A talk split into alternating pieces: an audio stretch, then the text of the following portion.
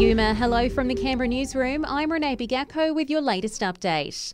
Brittany Higgins is in hospital receiving treatment as the trial for her alleged sexual assault is dropped. The Department of Public Prosecutions has decided not to pursue the case against Bruce Lehrmann because of the possible risk it presents to Ms. Higgins' health.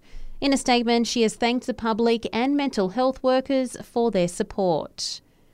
Chris Dawson, the man who sparked the popular podcast Teacher's Pet, has been sentenced to 24 years behind bars for the murder of his wife Lyn 40 years ago. Her brother Greg Simms has spoken outside court. No sentence is long enough for taking someone's life. We respect and thank Judge Harrison for his sentence and hope Chris Dawson lives a long life in order to serve that sentence. The federal government's industrial relations bill aimed at kickstarting wages growth has become law today. Fenner MP Andrew Leigh says it will get wages moving after 10 years of stagnation. With the passing of the Secure Jobs Better Pay Bill, we're putting Australia on a path to close the gender pay gap, to increase the pay for the heroes of the pandemic, people like disability care workers and cleaners.